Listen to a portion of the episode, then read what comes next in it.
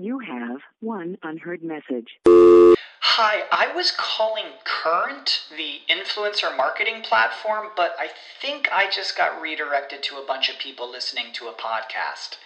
Well, anyways, I was calling Current because I was told they could help get my brand set up on TikTok Shop and even build out an affiliate program of content creators promoting my brand. And even have those content creators go on live streams and promote my product there. Wow, I could really use Current. I also heard that the brands they work with are making millions in sales. I guess I'll just go to their website at current.tech.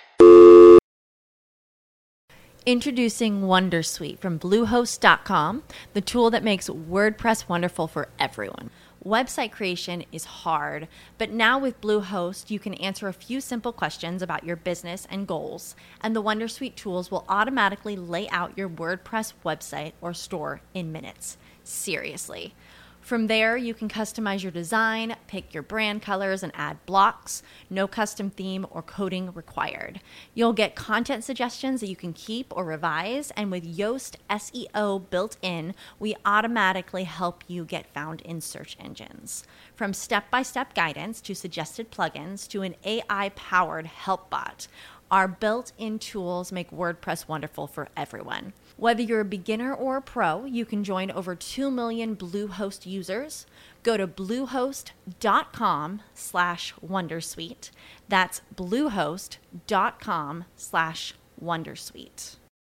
This program is a paid commercial announcement from Jacob Media Partners and does not reflect the views of WPHT or its management. Today's program is pre recorded. This is Women to Watch. To rise above all of the noise and fulfill every last one of your dreams. Women to Watch, sharing the real stories of the most accomplished women in the world. It is for those frightened children who want peace. It is for those voiceless children who want change. Be inspired by women from across the globe. True philanthropy comes from living from the heart of yourself and giving what you have been given. Who are encouraging more women to pursue their dreams. What I know to be true is that women were always meant to lead. And by shining a light on those doing it well today, my hope is that more women will be inspired to use their own voice.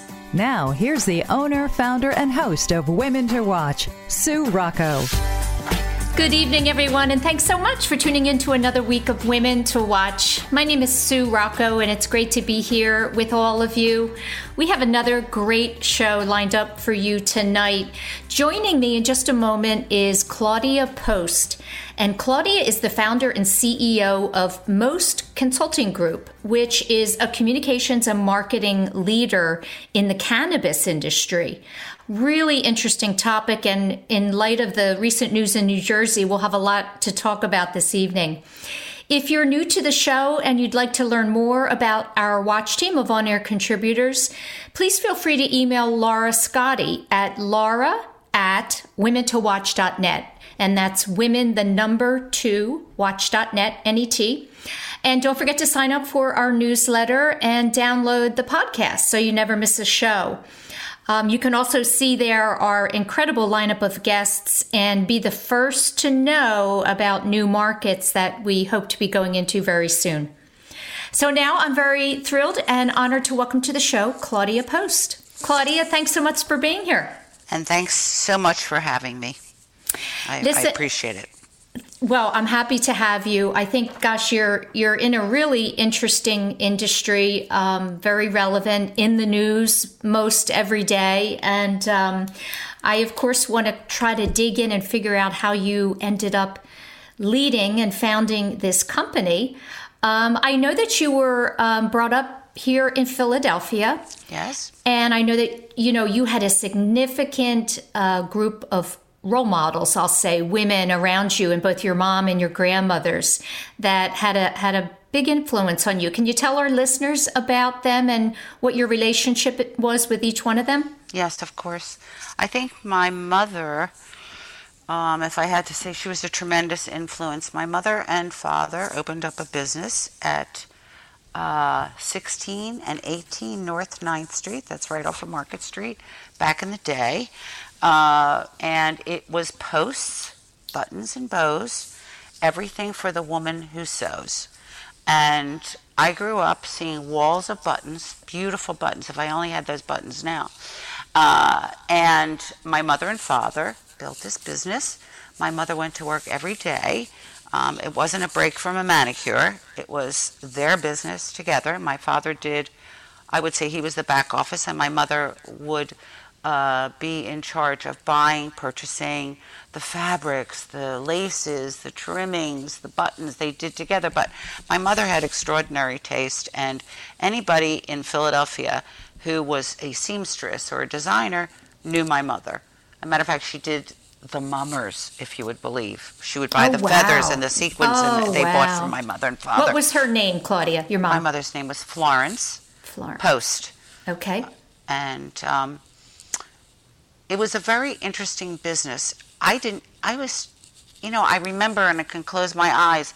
The the ceilings and the walls were exploding with color, and and and fabrics and all different textures. So that's how I grew up. My mother was a very. She was an intrinsic part of the business. Um, I didn't know that everybody else's mother was, you know, doing that as well. But my mother, of course, in her own little way, would say, you know, I'm not at home hanging laundry outside. I'm working in town at a business. Yes, okay. Um, and my parents, you know, built this business from nothing. Of course, I come from a long line of pushcart owners. You know, back in the day, uh, people would sell from a pushcart. You, you know, you go to the east, you know, the east side in New York, and my grandmother had a had my grandmother owned the first Texaco gas station on Marshall Street at well Marshall and Girard, which was a Jewish enclave at that time. And um, my grandfather started it. My grandmother worked there, and um, when my grandfather passed away at a very early age, my grandmother took over the gas station. Now, who would think of that? You know, it's you're talking about early, early, early 1900s, and um, she was a ball of fire. She would change tires, she would change oil, whatever it had to be done. Wow. Yeah, that was my grandmother. And um, my other grandmother owned a trimming store, so, sort of like what my parents were doing, and she was on Arch Street. And my mother helped my grandmother. And so I come from a long line of workers. Right. Yeah. and, and for me, it was very, it was a wonderful experience to watch that. I remember, I, I don't really think I'm sort of like this. I feel like I'm on a couch now talking to a psychiatrist, but I f- sort of feel like I appreciate so much of it. I've appreciated so much of it in my later years because when uh, I got divorced, um, I had to draw on some of that DNA, some of that power, some of that electricity I didn't even know that I had. And um, when I got divorced, you know, of course, I said, okay, well, what am I going to do? I have a master's degree, and I used to say that, and a banana would not support my children. And um, A master's that- in history, by the way, right? Yes, by the way. Yeah. Yes, yeah. Had nothing to do with, you know, you want to know about Hittites and Sumerians, I'm your girl.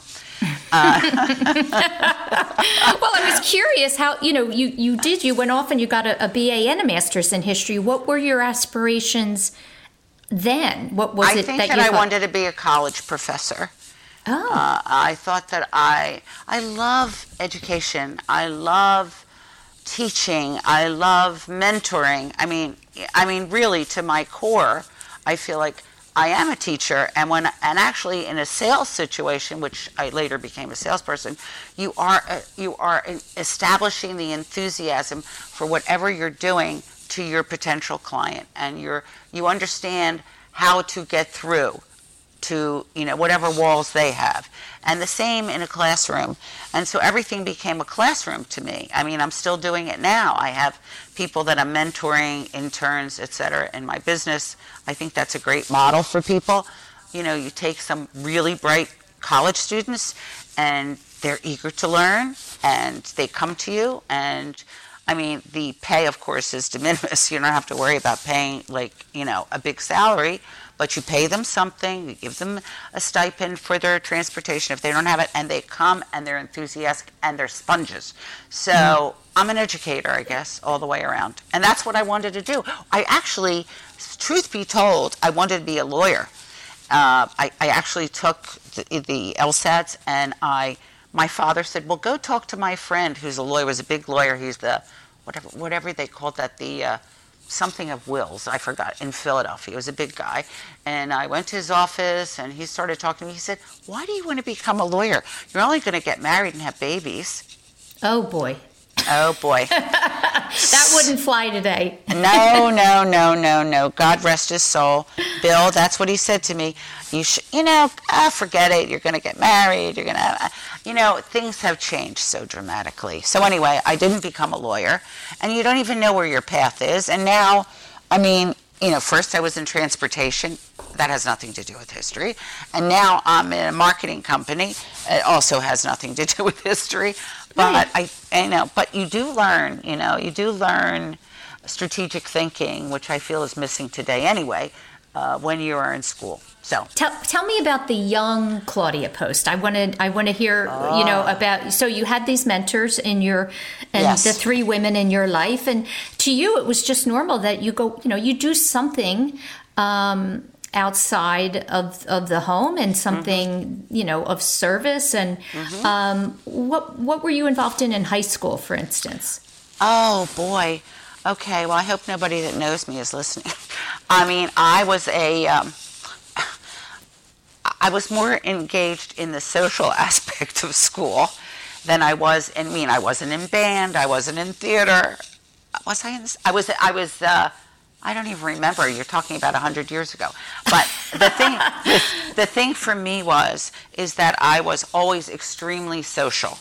Okay. You know, that yep. was me. I was social. But those are skills that you hone to be able to take you into, like, I could go anywhere and talk to anybody and feel absolutely comfortable.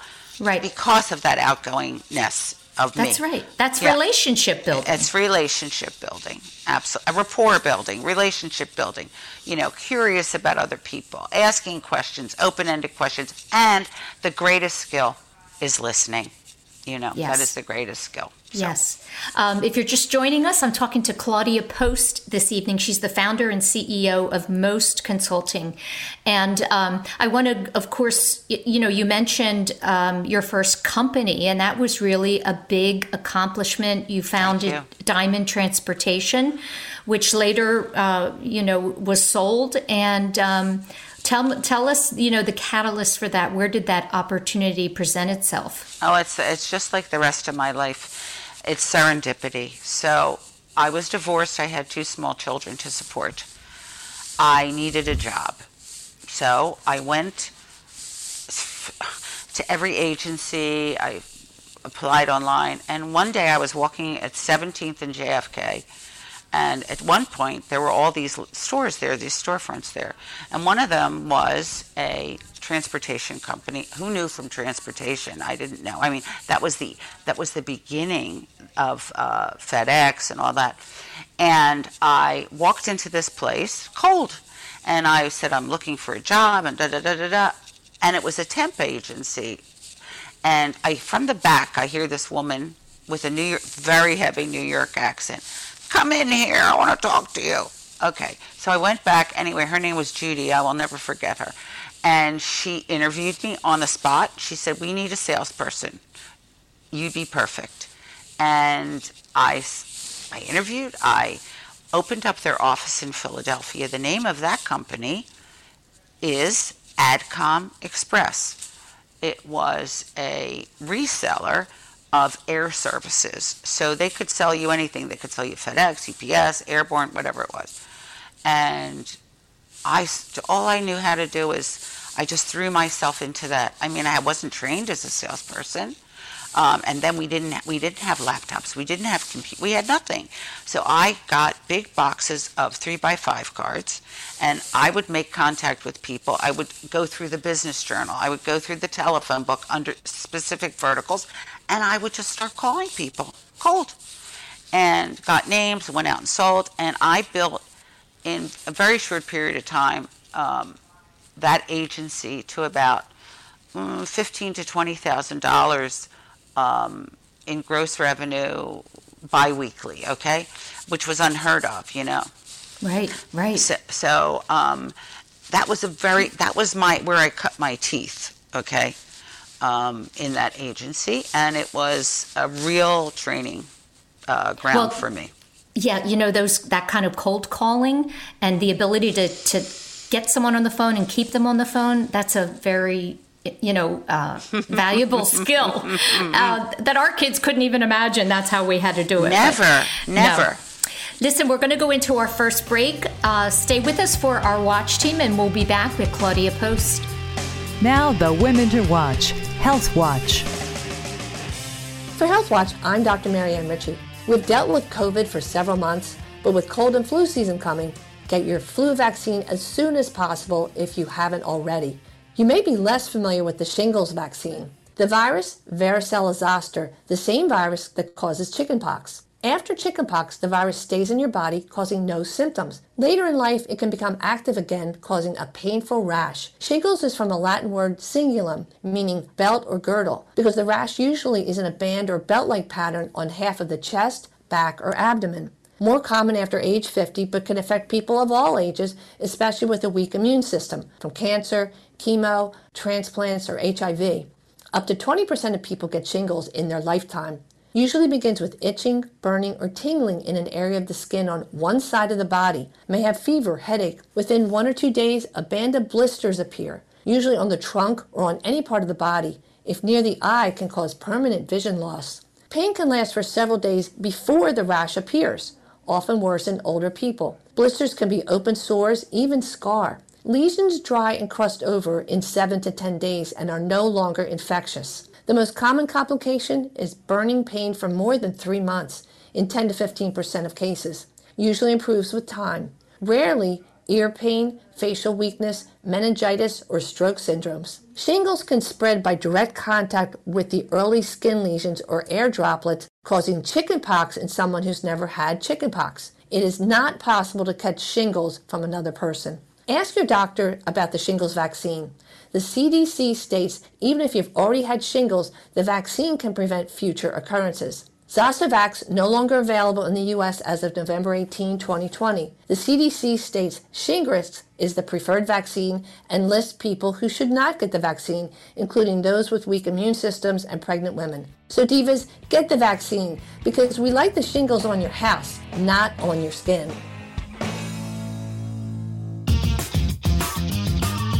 Now, the Women to Watch Legal Watch. This is Nicole Hittner at Ballard Spahr Law Firm for Legal Watch. The last several months have turned the workforce upside down. That's especially true of the legal field. While the industry was making slow moves away from enormous corner offices and consummate suits and ties, the COVID pandemic has proven without a doubt that effective legal work can take place even remotely. It's true that the burden of childcare and added home responsibilities have disproportionately affected women in the workforce, including female lawyers, but many women are also finding that the forced work from home situation has been a great equalizer. Consider business development. The previous gold standard of box seats at sporting events or theater tickets are no longer an option. Travel to client locations is no longer an option. In person meetings are no longer required. These barriers to client relationships are gone. For those women and men who are willing to be creative with business development and client relationships, the sky's the limit. The legal support we provide is just as valuable if we're providing it from our kitchen or from a mahogany desk downtown. And now the world can clearly see that. I encourage all you women to watch listeners to reimagine the negative into a positive and use this opportunity as women and especially mothers to pull ahead in the race for success. Join me, Nicole Hittner, your Legal Watch correspondent. This is Women to Watch with Sue Rocco, Talk Radio 1210, WPHT. We're back this evening with Claudia Post, the founder and CEO of Most Consulting, and it is a communications and marketing firm here in the Philadelphia area. Um, whose clients are in the cannabis industry. Um, I, I, love the story of how you started this company. And of course, I know you're the proud mother of a renowned glass artist.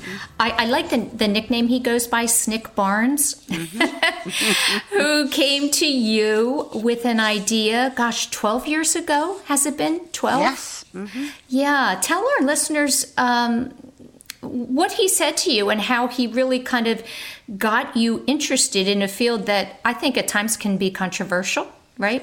It was in the beginning, of course. Yeah. Very much so. So, my son's real name is Nicholas, and his nom de plume is Snick Barnes, as you said. Now, he is a glass artist. He started actually the glass movement here in Philadelphia and influenced a lot of other young people to get into glass blowing in the cannabis space, making originally pipes and bongs and all different kinds of things. Although Nick uh, actually worked with and was mentored by uh, several great classical glass blowers. Uh, and I think Phoenician glass, Venetian glass, pardon me. Uh, see, I'm going back to my history. Venetian glass and uh, you know making goblets, etc. Uh, was one of the one of the things that he studied with a great master, uh, uh, Lino uh, Tagliapietra, a great, great, great glass artist, um, and he um, came to Philadelphia back from traveling around. He went to Tennessee, blah, blah, blah. And now he comes back to Philadelphia, uh, starts to work uh, in glass, and um, fast forward about however many years ago it was, he said to me, Mom, you have to get into this business. He said, It's going to blow up, and you should be there because you're a business person, and that's what the industry needs. And this is just a lot of people, you know, sort of uh, Cheech and Chongy running around. I mean, there were shows, etc. And I went to a few shows and I met a lot of people. And I came back. I mean, I didn't really have uh, that uh, burning desire to be, you know, uh, a national company, if you will. But that's what happened. And we started selling, and I was very fortunate again, my uh, intern model, I had an intern, two interns at one time, um, and it was it was great. It was great. And one of them is John Monk, who is my current partner. Um, he was a junior at Temple, yay Temple, and he um, came to me, and he's been working with me, I guess, going on five years now. And he was one of the people that I mentored. You know, I'm the kind of person uh, that I I love to impart. Um, if people want to ask me questions and know about what's how my head is working, um, you know, I'm happy to do that. I'm not going to run after you, but John was like a sponge, and throughout this time, people that have come to work with me, they're sponges. They want to know a lot. So anyway, um, Nicholas is, or Snick Barnes, if you go and find his Instagram or his website, he is the person who was responsible for me getting into cannabis all those years ago. So mm-hmm. I was a pioneer, and I mean, everybody's trying to get into it in the last five years, one year, mm-hmm. you know, they'll say in business since whatever, you know, tw- uh, you know, 2000, uh, you know, uh, I, or 2014. I mean, I've been in it for actually m- most of my life because I watched him, you know, in in the space. So that's how I got it. The original name of the company was Smoking Hot Solutions. My tagline was "We create the buzz." Thought that was very clever. And, it is. and then and then uh, John came to me and he said, "Well, the industry is changing, and maybe we need to be a little bit more elevated." Uh, in our approach, a little bit more sophisticated. So John's last name is Monk. My last name is Post, and together we're the most. And there you go. That's how we came up with. That's how we came up with the name. So tell me, you know, in this industry, in this field, there's a lot of different levels. There are a lot of different clients that you could have. For, who was your very first client? Oh, that's a good question.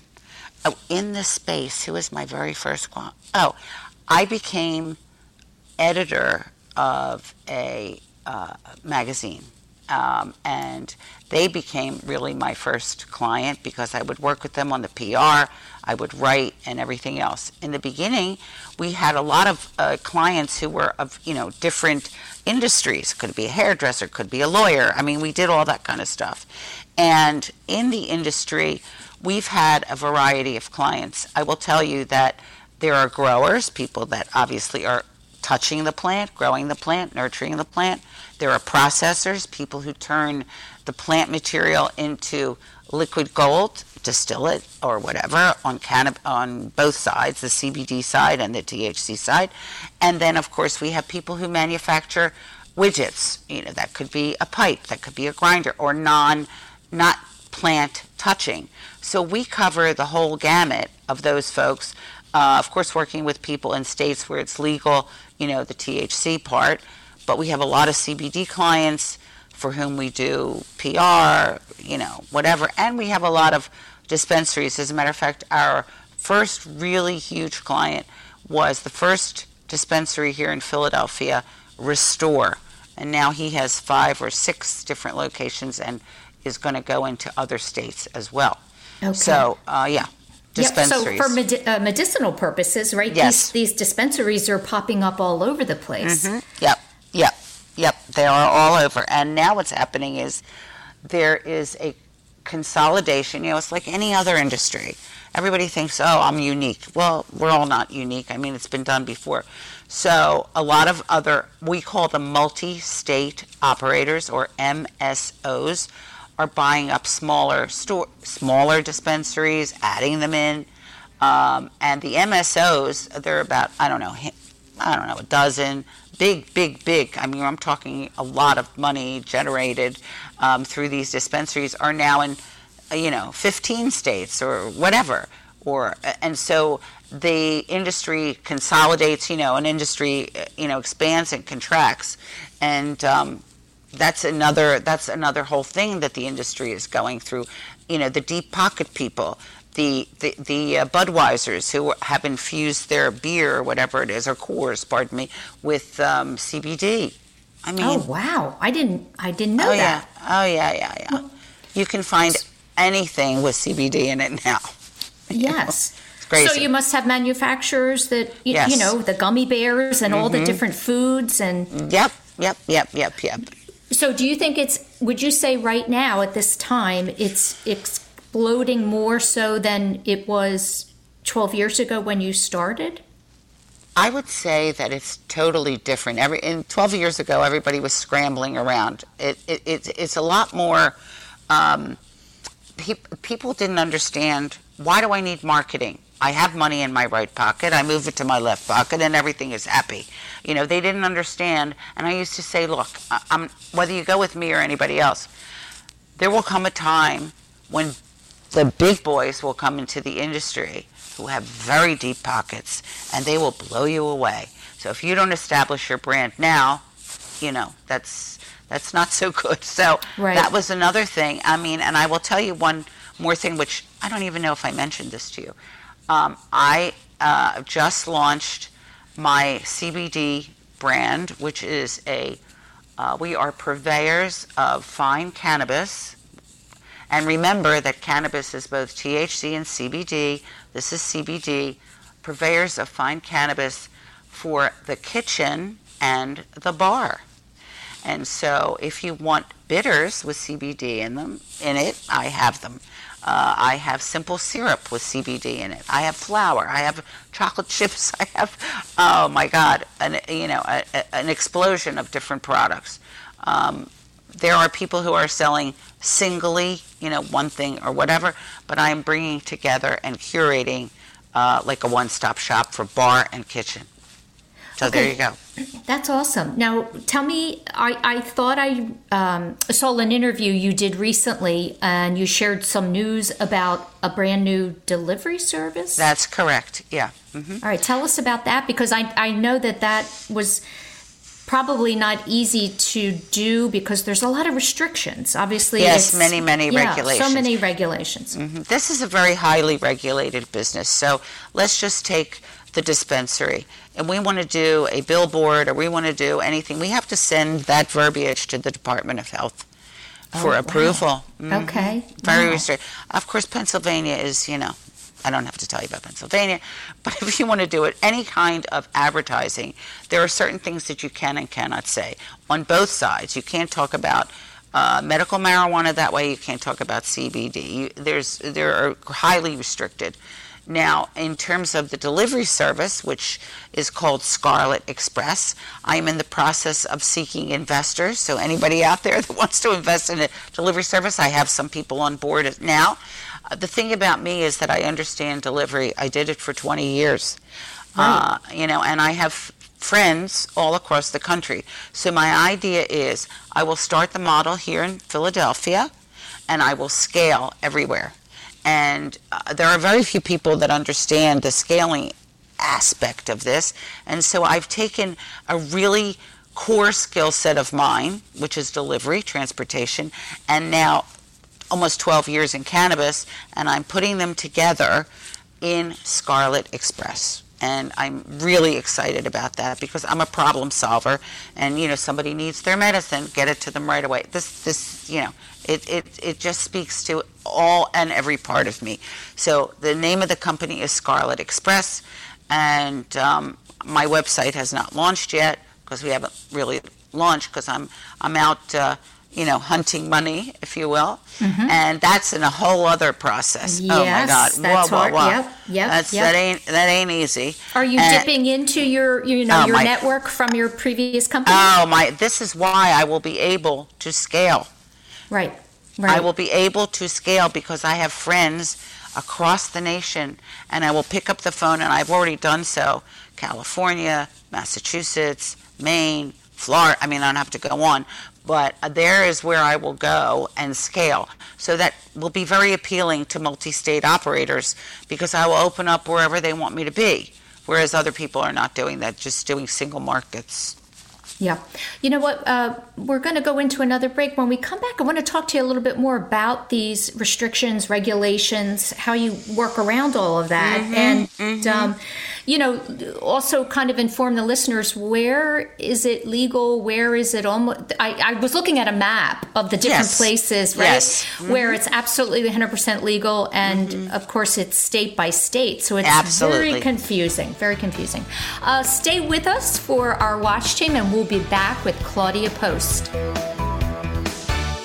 Now, the Women to Watch Finance Watch. Hi, this is Terry, and I'm from Fortis Family Office. Medicare is the federal health insurance program for people who are 65 or older and certain others with disabilities. The 2020 Medicare open enrollment period runs from October 15th through December 7th. This is the time when people who are already covered by Medicare can make changes to their coverage. To review, Medicare Part A is hospital insurance, Part B is medical insurance, Part D is prescription drug coverage, Part C or Medicare Advantage is an all in one alternative to original Medicare. Supplemental coverage, or Medigap, the E through N plans, is extra insurance that pays costs not covered by original Medicare, such as copayments and deductibles. Benefits and costs can vary greatly among the available plans. If you're in a Medicare plan, carefully review your coverage materials during this time as you cannot make any changes for 2021 after December 7th. If you like your current coverage and it's still available for 2021, you don't need to take any action. If you'd like to explore other options, the website Medicare Plan Finder makes it easy to compare coverage options and to shop for health plans. If you're not yet enrolled in the program, the transition to Medicare from other types of health insurance can be complicated. For people already signed up for Social Security at age 65, enrollment in Part A and Part B is automatic. But for people who have not yet applied for Social Security, signing up for Medicare requires you to take proactive steps to avoid problems. Failing to sign up for Medicare at the right time can result in costly, permanent, late enrollment penalties. These penalties have become a more significant risk as more people delay retirement, many times staying on employer insurance past age 65. People start thinking about Social Security early, but they often don't think about Medicare until the deadline approaches. We at Fortis remind our clients about the importance of Medicare enrollment well before they retire or turn 65. We encourage you to start planning early and work with a Medicare specialist who can guide you through the process. You can also find information at Medicare.gov. This is Terry. Peace out. If you believe that family, charity, or money is deeply important for the greater good, Fortis Wealth invites you to a highly personalized financial discovery process to help you visualize your financial legacy. It's not for everyone, but if you're willing to invest the time and thought, they can offer advice and strategies to help you accomplish your dreams. Fortis Advisors is a wholly owned subsidiary of Fortis Wealth, an investment advisor registered with the Securities and Exchange Commission. Visit fortis-wealth.com today because tomorrow is waiting. Now, the Women to Watch, Nonprofit Watch.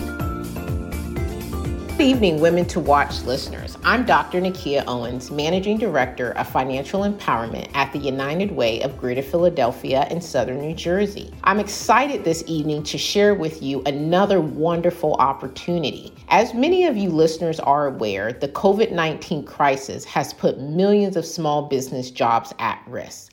And the PA 30 Day Fund is helping small businesses keep and reopen their doors with a $3,000 forgivable loan. In order to be considered for this $3,000 loan, the small business must employ at least 3 to 30 people, be based in Pennsylvania, and in operation for at least one year and owned and operated by a Pennsylvania resident. The application process is very simple, and the applicant receives an answer within three business days. The beautiful thing about this loan is it actually does not need to be paid back. It's kind of like a grant. However, if the small business recipient wishes to repay the, the loan, then those funds will be used to help another small business. To date, the PA 30 Day Fund has helped over 650 small businesses throughout 62 of Pen- the Pennsylvania counties, totaling over $1.9 million. If you are a small business owner and you are in need of this support, please visit www.pa30dayfund.org. Once again, that's www.pa30dayfund.org. And until next time, I'm Dr. Owens, your nonprofit watch. Now, more of Women to Watch with Sue Rocco on Talk Radio 1210 WPHT. Hi there, Sue Rocco here, checking in with one of our past guests. Sunny Beth White is the founder and CEO at Xavier Creative House, and she was with us back in 2013. Sunny, tell our listeners what you've been up to. Thank you, Sue. It's so nice to catch up. I can't believe it's been seven years since we first spoke. At that time, I just launched Xavier Creative House, and since then, we've positioned our marketing agency in the healthcare uh, sector, specializing in pharmaceutical, biotech, and medical device. Um, our clients today include some of the largest healthcare companies in the world, which is extremely exciting for our team. And I've always wanted to build a company that people would love working for. And I'm really proud to have built a culture driven by our core values and for providing a place where our employees um, can explore and embody their purpose. Uh, Xavier has doubled in size since January. I've structured a core team with strategic partners, and we also have a global talent intelligence network with the most brilliant creative and strategic minds in uh, the industry. And Xavier's become known as being the remedy for brands afflicted by the status quo. And we love working on the edges of the box to provide bold and evocative healthcare solutions. Uh, this past July, we celebrated our lucky number seven years in business, and we've achieved corporate recognition, industry recognition, and high level milestones, such as ranking on the Inc. 5000 and the 2020 Pharma Voice 100. I'm proud to say we've maintained our women owned business status all these years. And uh, this past October, we achieved the silver medal for EcoVadis sustainability status with a 2050 pledge to make our world a better place. On a personal level, my husband and I have two very active boys Dylan, who's now eight years old, and Jack, who's five, and a golden retriever puppy named Lucky Louie. And I know, Sue, the last time we spoke, um, we discussed education a little bit And I've recently gone back to St. Joe's um, in their pharmaceutical and healthcare marketing program for a post master's certificate. And at Xavier, I have a core value called empowered mindsets because continuous learning is at the heart of Xavier's core values. And lastly, what I want to share is we've built philanthropy into our business plan. My personal platform is focused on the next generation of leaders, um, really working with young adults who are taking on leadership positions or entrepreneurial endeavors. But mentorship and engagement is just who we are at Xavier. So I know that's a lot that's happened in seven years. Uh, thank you so much for inviting me back, and I look forward to staying in touch. All good stuff, Sunny. I wish you continued success. Thanks for checking in, and I hope you'll stay in touch with us. Take care. This program is a paid commercial announcement from Jacob Media Partners and does not reflect the views of WPHT or its management. Today's program is pre recorded. This is Women to Watch. To rise above all of the noise and fulfill every last one of your dreams. Women to Watch, sharing the real stories of the most accomplished women in the world. It is for those frightened children who want peace. It is for those voiceless children who want change. Be inspired by women from across the globe who are encouraging more women to pursue their dreams. True philanthropy comes from living from the heart of yourself and giving what you have been given. Now, here's the owner, founder, and host of Women to Watch, Sue Rocco. Welcome back, everyone, to the second hour of Women to Watch. My name is Sue Rocco, and I'm having a really interesting conversation this evening with my guest, Claudia Post. Claudia is the founder and CEO of Most Consulting, which is a communications and marketing firm for the cannabis industry uh, based here in Philadelphia. She's the former founder of Diamond Transportation, which, um, if you were with us in the first hour, she shared how that one is helping the other. Um, they're getting ready to launch um, a, a transportation piece or arm, I'll say, of her company.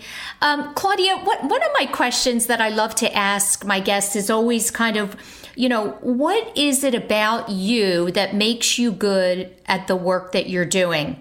And I have a quote here. You said, kind of in jest one time, you know, I'm a problem solver with a touch of ADD.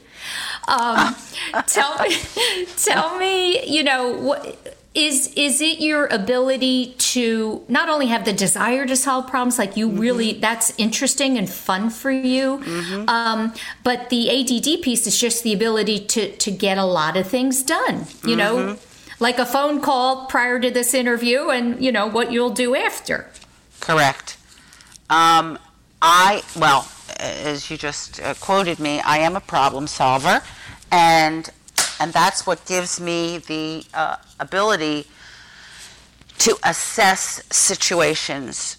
And I think, oh, I know rather, that it's also my ability to listen, to walk into a room if I'm on a sales call or presenting or whatever.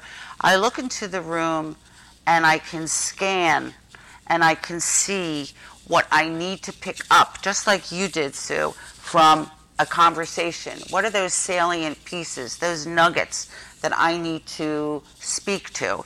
And the other thing is, is that I'm able to ask open-ended questions that um, I, I, elicit uh, answers. I allow that person to speak to me, and whether they're hopscotching around from different uh, topics, to be able to cull through that uh, fog and pick out what it is that they really need and then feed it back to them. Um, a lot of people in my position are only interested in hearing themselves talk. Um, I've heard myself for a lot of years. I'm not that interesting to myself. I'm not that interesting to me. I think um, you are. That's why you're on this show. I think uh, well, you're thank interesting. You. thank you. Um, but I want to know about the other person. I want to feel what's important to them. Mm. And I think when people are listened to and heard, two different things, that they open up, you know? Mm-hmm. Now, what I I'm just going to just segue over to some comment of mine, which is today, young people, uh, that's just not a skill that they have. I call it strategic thinking, and it worries me. You know, um, they don't listen, and first of all, and they sure don't pick up the phone. Everything is on their No, phone, right. And I, and I mean, how do you know anybody until you're talking to them? It's ridiculous. Right.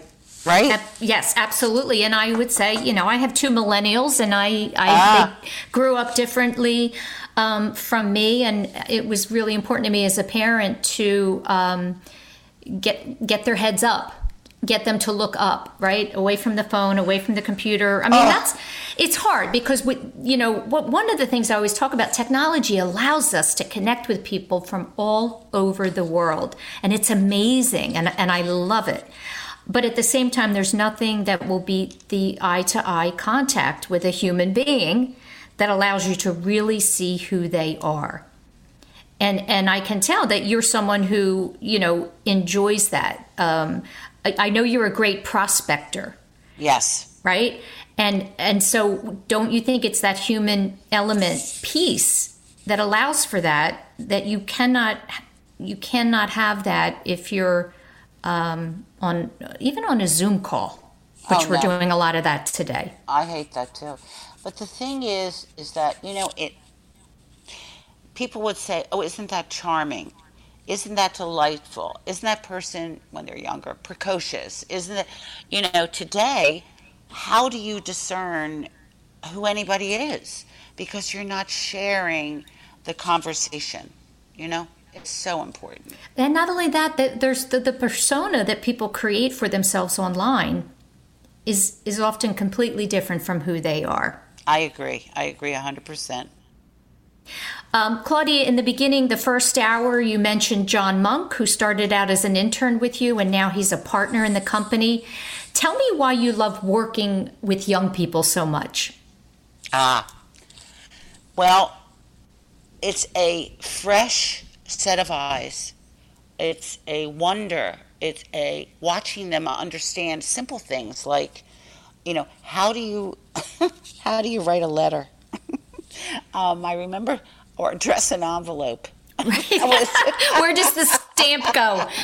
Where does the stamp go? and that is so true. They don't know. They don't They know don't to write know. a letter. They don't know, uh, you know, the greeting, the salutation. uh, They don't. They don't know. And Right. so I'm using that as a silly example, but it's a true example. Um, for me, uh, again, I go back to my desire to impart uh, knowledge and, and and my desire to lead by example of how I treat people, um, being able even to have a difficult conversation, being direct. They listen to my sales calls, or somebody called me this morning uh, from another country about a product, and I was totally candid. And the thing I hear over and over is, I, I, I appreciate your, you know, you're being frank and candid. You're not dancing around. And so I'm trying to say, you know, you don't have to be angry or belligerent to say your truth.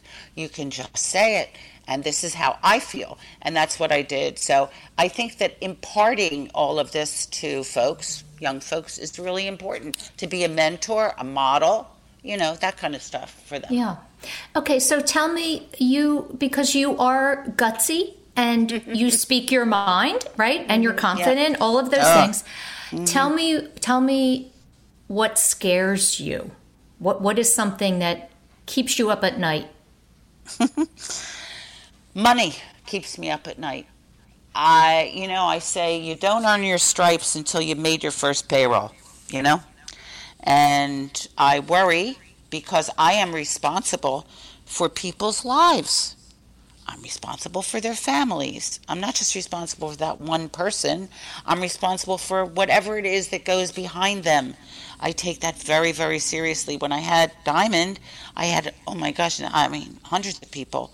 And, you know, meeting a payroll, uh, you know, all of that is daunting.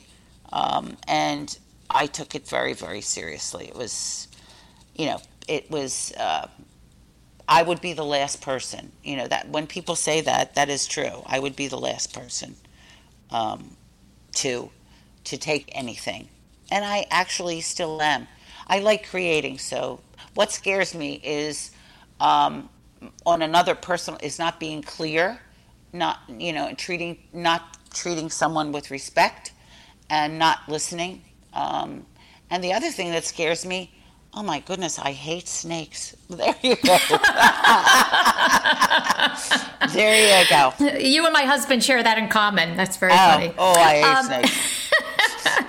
well, speaking of speaking of fear, uh, you know, I can't do any interviews today without talking about COVID mm.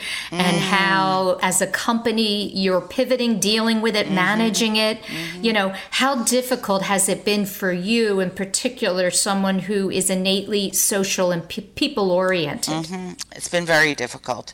I can't go and make a, for instance, we just opened up Art in the Age. I'll give them a plug. Love, if anybody's, if you've never been and you're in Philadelphia, go on Third Street, like Third and Arch. It's called Art in the Age. It is the most fabulous place to buy everything, including uh, additives for uh, wine, and they ha- they have just great things in there.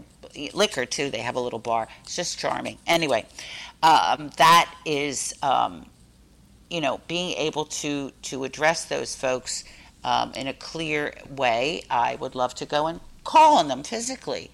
Yeah. Can't do it. Can't do yeah. it. And as yeah. ter- in terms of my team, which also is very, you know, is daunting. These are most everybody is is young. I am the old man in the sea here. Um, and you know, as long as you know, I said to them, "You're the, the wisest." You're yes, the I'm the wise old. Yes, I'm the wise old owl. Um, but I said to them, "I, you know, what are we going to do?" So we, I went remote right away. And uh, then once the office was shut down, we were paying our rent. And, and then I said, why are we doing this? Uh, I would rather take that money and cycle it back through um, marketing advertising for ourselves. Um, I think now I just uh, was speaking with a woman in Washington State who loves our the Green Bar products, and she said, Our governor has just shut the state down. That means we're not going to be able to be in a retail situation for however long. It is a very scary time. A very scary time. It, it really is. So, you're, where is your office typically? You're... Where was it? I gave yes. up my off. I gave up my office. It was. You did okay. Yeah, I did. I gave it up. I mean, I couldn't see. Pay, I, like I said, I, I, I wouldn't want to know an office building in town now nobody's going to go back. I mean, yeah, they're just. It's, it's going to. Do you see a light at the end of the tunnel? Well, you know, I'm a fan of Dr. Fauci's, despite uh, the man in the White House. Um, I believe that Dr. Fauci knows what he's talking about. And I just read something this morning about uh, Pfizer and the other Moderna, who mm-hmm. have uh, come up with uh, a possible uh, vaccine. Uh, the problem is, and I was reading the comments, the problem is, is that it has to be one of them, the one from Pfizer, has to be kept like in some really, really cold environment. I don't know how we're going to do that, and you have to get two shots. Um, I, I, I, don't know. I, you know what? Yeah. If I had a crystal ball, I would say at some point we're going to get through this. What point that is, nobody knows. I don't. Nobody know. knows. Yeah. No. Um, Listen, we're going to go into our last break. Um, I'm speaking with Claudia Post, again, the founder and CEO of Most Consulting. Stay with us for our watch team, and we will be right back. Now, the Women to Watch Military Watch. Hi, I'm Carol Eggert, Senior Vice President of Military and Veteran Affairs at Comcast NBC Universal. For the past few weeks, we've taken the time to honor the military community as we continue to recognize National Veterans and Military Families Month this November. Today, I want to highlight one group of service members in particular our disabled veterans. According to the Bureau of Labor Statistics, 4.7 million veterans have a service connected disability. Moreover, 41% of veterans who have served since 9 11 have a service connected disability. This is far higher than previous generations. The Institute for Veterans and Military Families suggests a couple of reasons for this alarming statistic. These include advances in battlefield medicine and the rapid evacuations to treatment centers, which has allowed more veterans to survive wounds that would have been fatal in previous wars. Along with military engagement, accessibility is one of the Comcast NBC Universal's core values. We believe that a disability isn't a lack of ability, but a lack of a solution.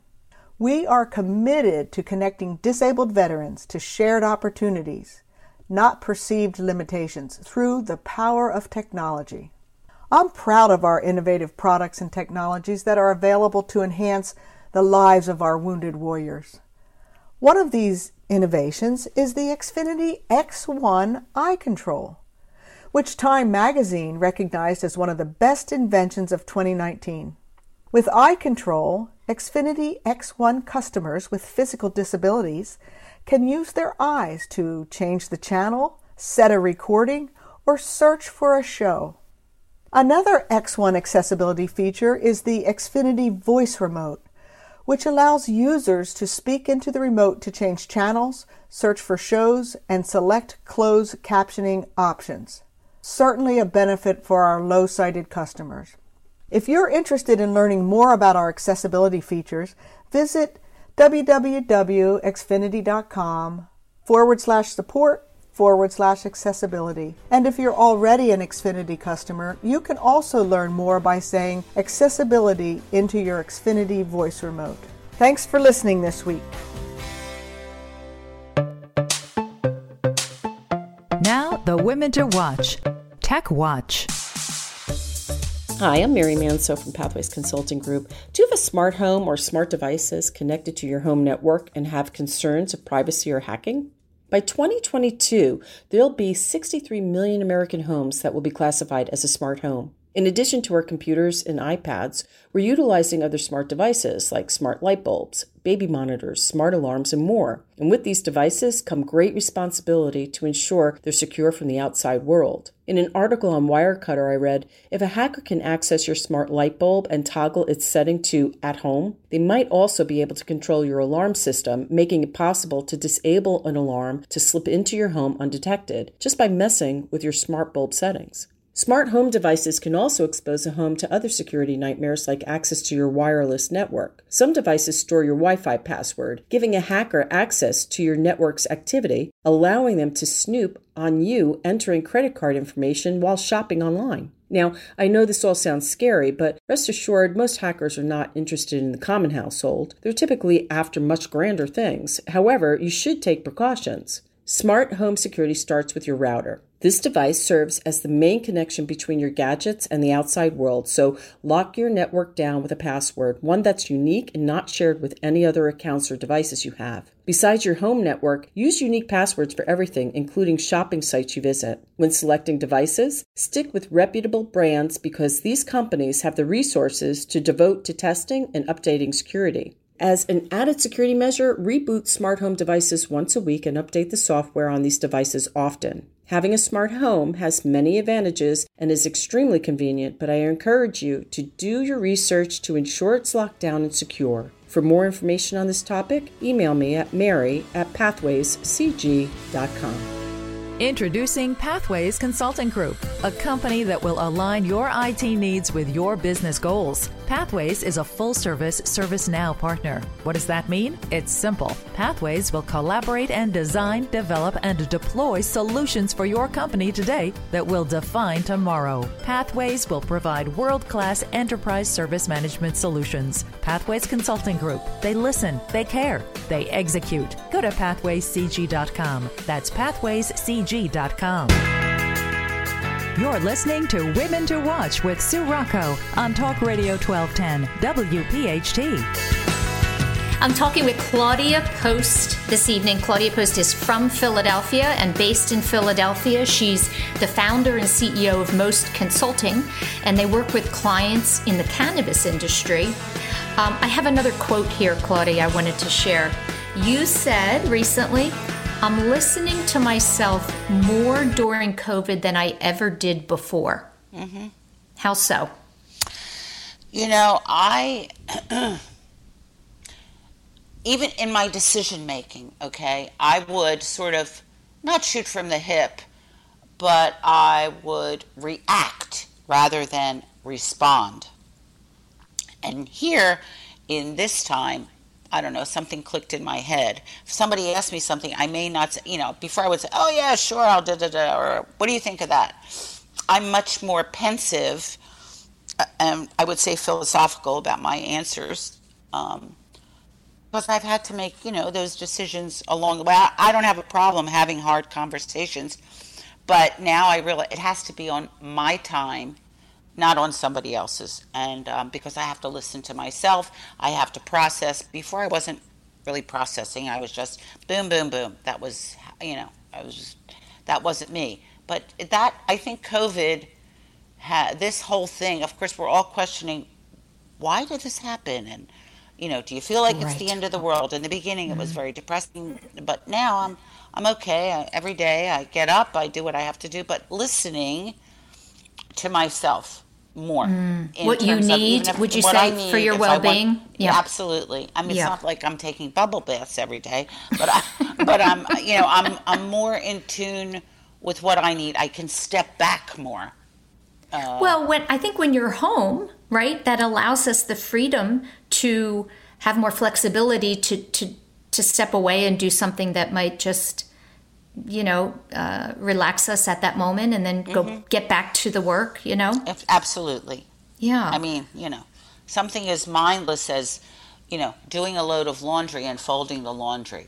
I mean, it's a yeah. time to sort of think, what am I thinking about? That the crease wasn't in the right place? No, uh, it's just more that repetitive movement that allows your mind to open up. And I'm also doing a lot of deep breathing which also sounds crazy, but you know, good, strong breaths that allow me to, while I'm exhaling, you know, think a little bit more. The whole thing yeah, of my yeah. of listening to my body is, yeah. is very different for me. I didn't listen to.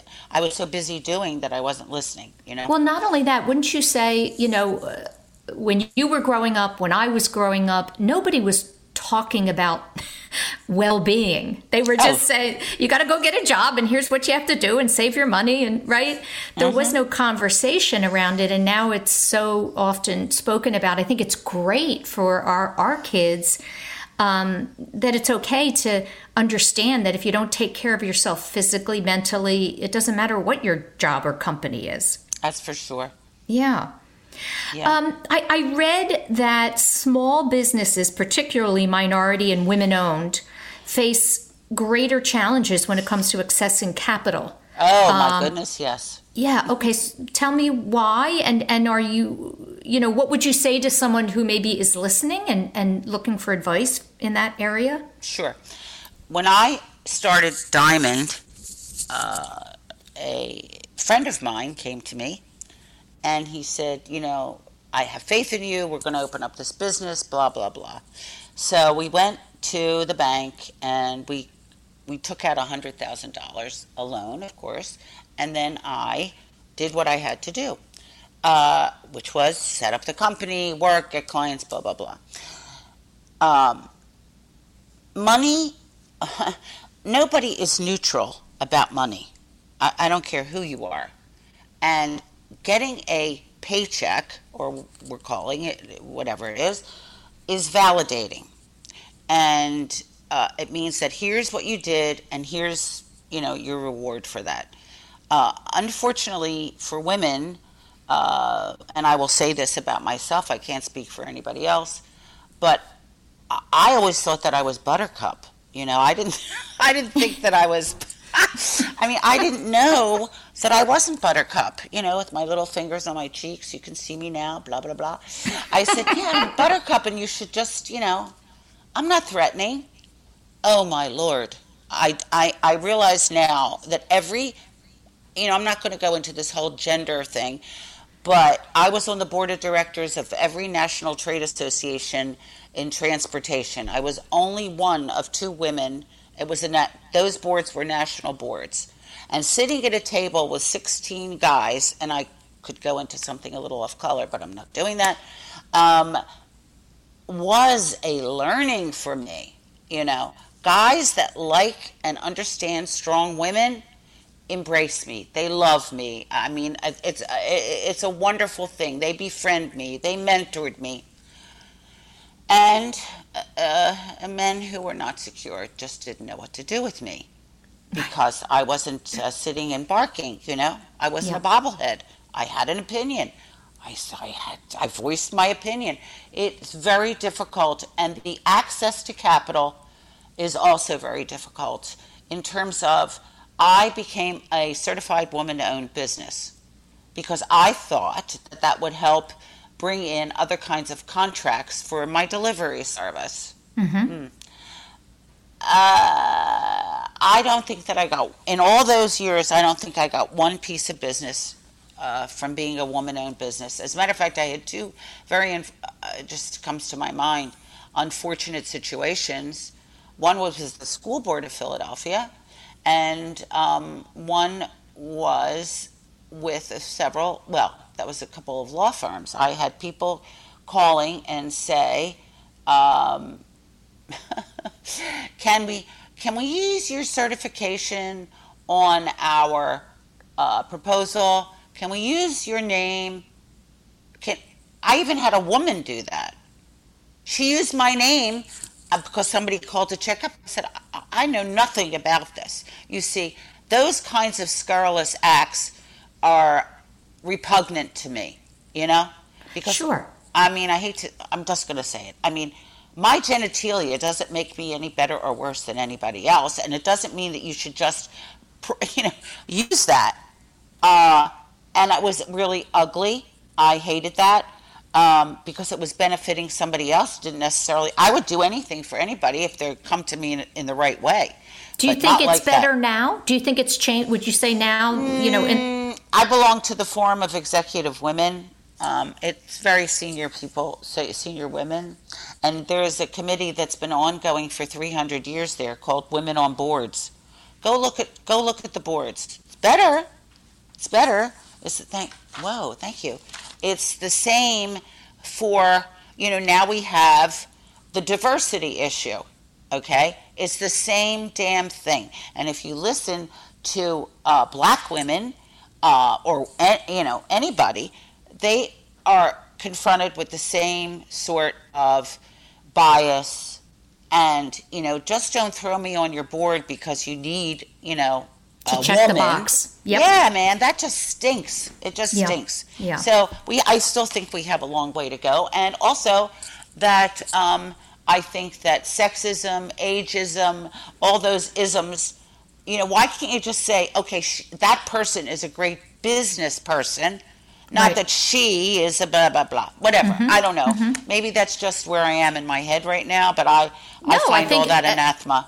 Yes, listen, it, it's it's out there, it's known, and I think because it was a certain way for so long, it's going to take that long to to change people's uh, perspectives. But it, it will happen. We talk about it a lot on the show. I, I see a difference in my kids and and their views and um, how they don't necessarily notice groups or, or oh, put they people don't. in groups. That's a good thing about the, the young people. That's I will tell you, they do not, anything goes.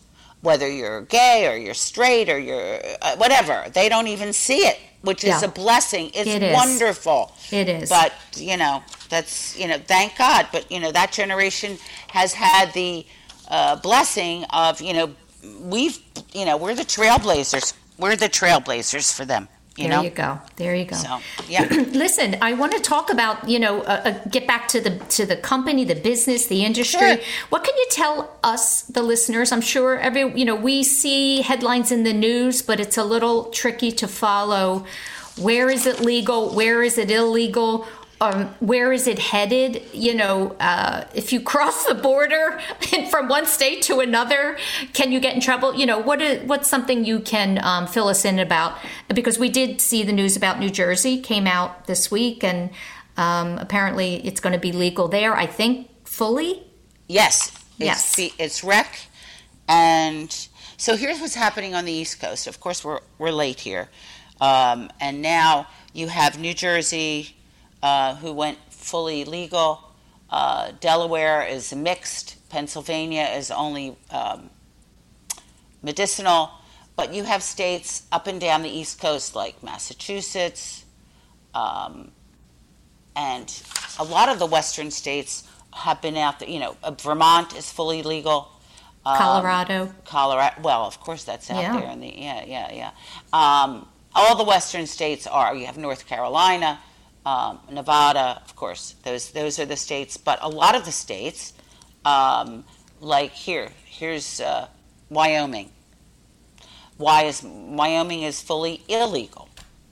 That's kind of crazy to me, but you know, wow. they just. Uh, I have a friend in New Hampshire. Uh, the same kind of thing that's going on in New Hampshire. New Hampshire is mixed, but they don't want to do recreational.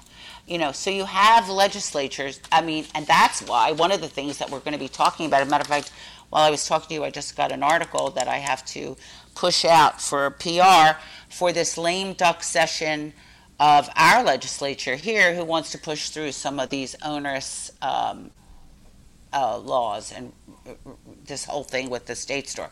So you have to be on top of the politics as well. Uh, Not only are you in your own little world, you know, I liken being uh, a business owner, what, no matter what it is, is that you're in the crow's nest and you can have a good view of the horizon and you can have a good view of what's going on on deck. And you have to have those two views, otherwise, you know, you're, you're, you you can't be mono focused, if you will. You have to get a full view of, and a scope of what's going on in your industry, in your world, with your folks, whatever. Are you the last question? We just have a minute left. You know, I, I I know that it's being used CBD for Yes. so many medical re- people who are suffering um, from pain, from different Yes. syndromes, diseases, and it. I just don't know why people would be against something like that, and, and uh, that's helping so many people, um, as opposed to what kinds of drugs that have bad side effects Oh, my and, God. and don't work. Absolutely. They'd rather take uh, sleeping pills, you know, pain pills, and all that than a natural solution that works in your body with your with your with your receptors in your body. You know, we all have cannabinoids. That's a whole other discussion. But we all have cannabinoids in our bodies. And imagine bathing those cannabinoids in a, something that's going to augment and supplement the efficacy of those cannabinoids. I mean, that's a beautiful thing. So it Mm. takes away your pain. I mean, it does a lot of things. Your anxiety helps you sleep. Uh, many, many, many medicinal, and uh, you know, our our little slogan is "Make it a double." You put our t- our uh, infusion in your drink, and you're drinking a drink. Bingo, bango. I mean, you know, you don't um, negate the plant. The plant is a beautiful thing. Mm. It's it's fascinating. It's interesting, and we'll be you know seeing what's to come. Claudia, thanks so much for taking time to be on the show and share a little bit about your story. Thank you. Thank you. Now, the women to watch. Marketing Watch. Hi, everyone. I'm Lynn Falconio, Chief Marketing Officer of Publicis Health for Women to Watch Marketing Watch. The pandemic has challenged each of us in new, unexpected, and often personal ways. In my professional life, I've seen how the pandemic has impacted the larger marketing ecosystem. But in addition to my front row seat professionally, like everyone, COVID 19 has impacted my life beyond work.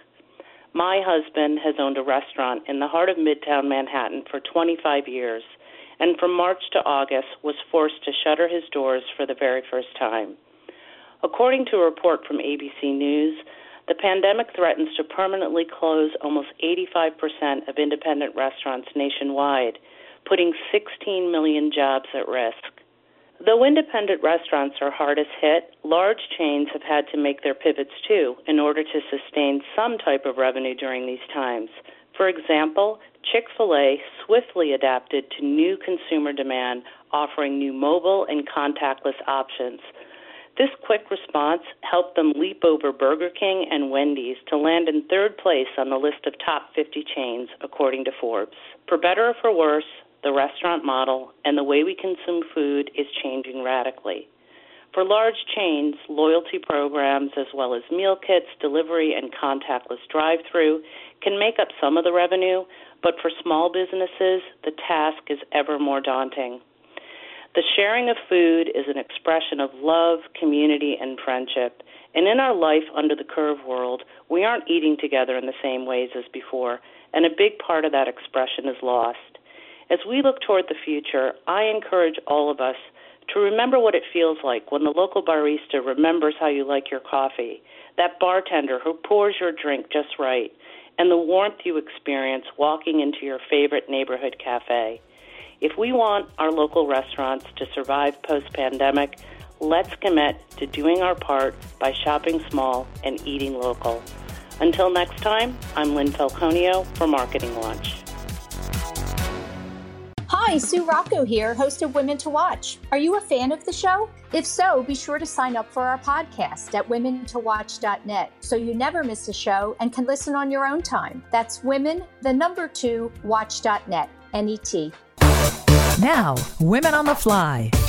Hi, Sue Rocco here for our Women on the Fly segment, and I'm with Claudia Post, founder and CEO of Most Consulting. Claudia, how do you start your day? I read. I get up at 5:30, 6 o'clock, and I read voraciously until 7:30, 8 o'clock, and then I start my day. Excellent. Read, What's your mantra? What is your mantra for stressful moments? Breathe. now it's breathe. Breathe. Are you a planner or more spontaneous? Spontaneous. Where are you typically when inspiration strikes? Oh goodness, could be anywhere. Could be making uh, dinner. Could be anywhere. But listening to my head, capturing that, uh, has taken a, a long time. You know, you have to listen to yourself. I could be anywhere. Doesn't matter. A place you've traveled you want to go back? Oh gosh, place I traveled. I want to go back. Um, I'd like to go back to Portugal. Mm, beautiful. It's how beautiful. Do you, how do you unwind? Do I unwind? My guess is you read a book. yeah. Oh, I, I'm always right. I listen. I listen to books. Um, I I speak to my friends because lo- I don't want to lose that connection. Um, and uh, on the weekends, I cook. What's your definition of feminism? My definition of feminism is uh, an independent thinker. Three words that describe you. Oh God, tenacious, bodacious, and uh, and uh, spirited. There you go. Last question, last one. How do you end your day? I flop down on my couch and say, "Woo!" That's what I do. That's Nothing it. glamorous. Thanks, Claudia. Thank you. Bye bye. Next is our Coaches Corner podcast, which is a shorter version of our weekly show and can be heard wherever you get your favorite podcast. I'm BJ Gray with this week's Coach's Corner.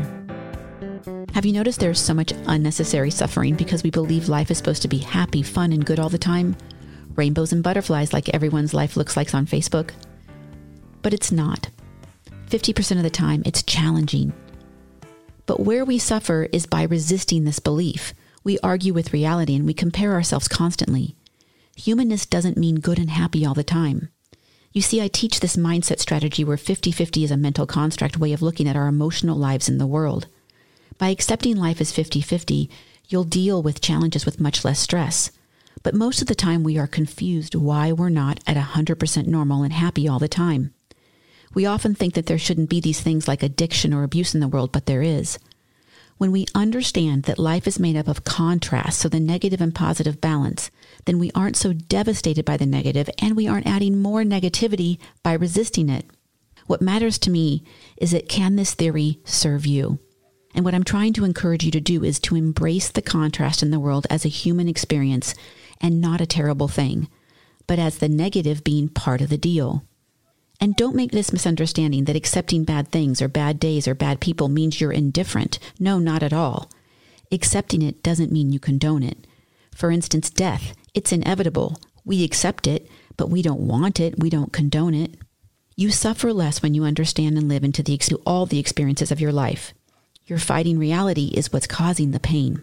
When I have a bad day or a bad meeting, I can manage it better. I now say the next one's going to be a good one. And I want you to get to a place where you accept that 50% of life is negative and negativity is part of life.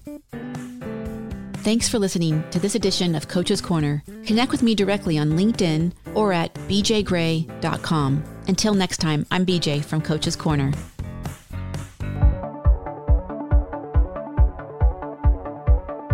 That's it, everyone, for another week of Women to Watch. Stay tuned next week for my interview with international poet and author of the She Book, Tanya Markle.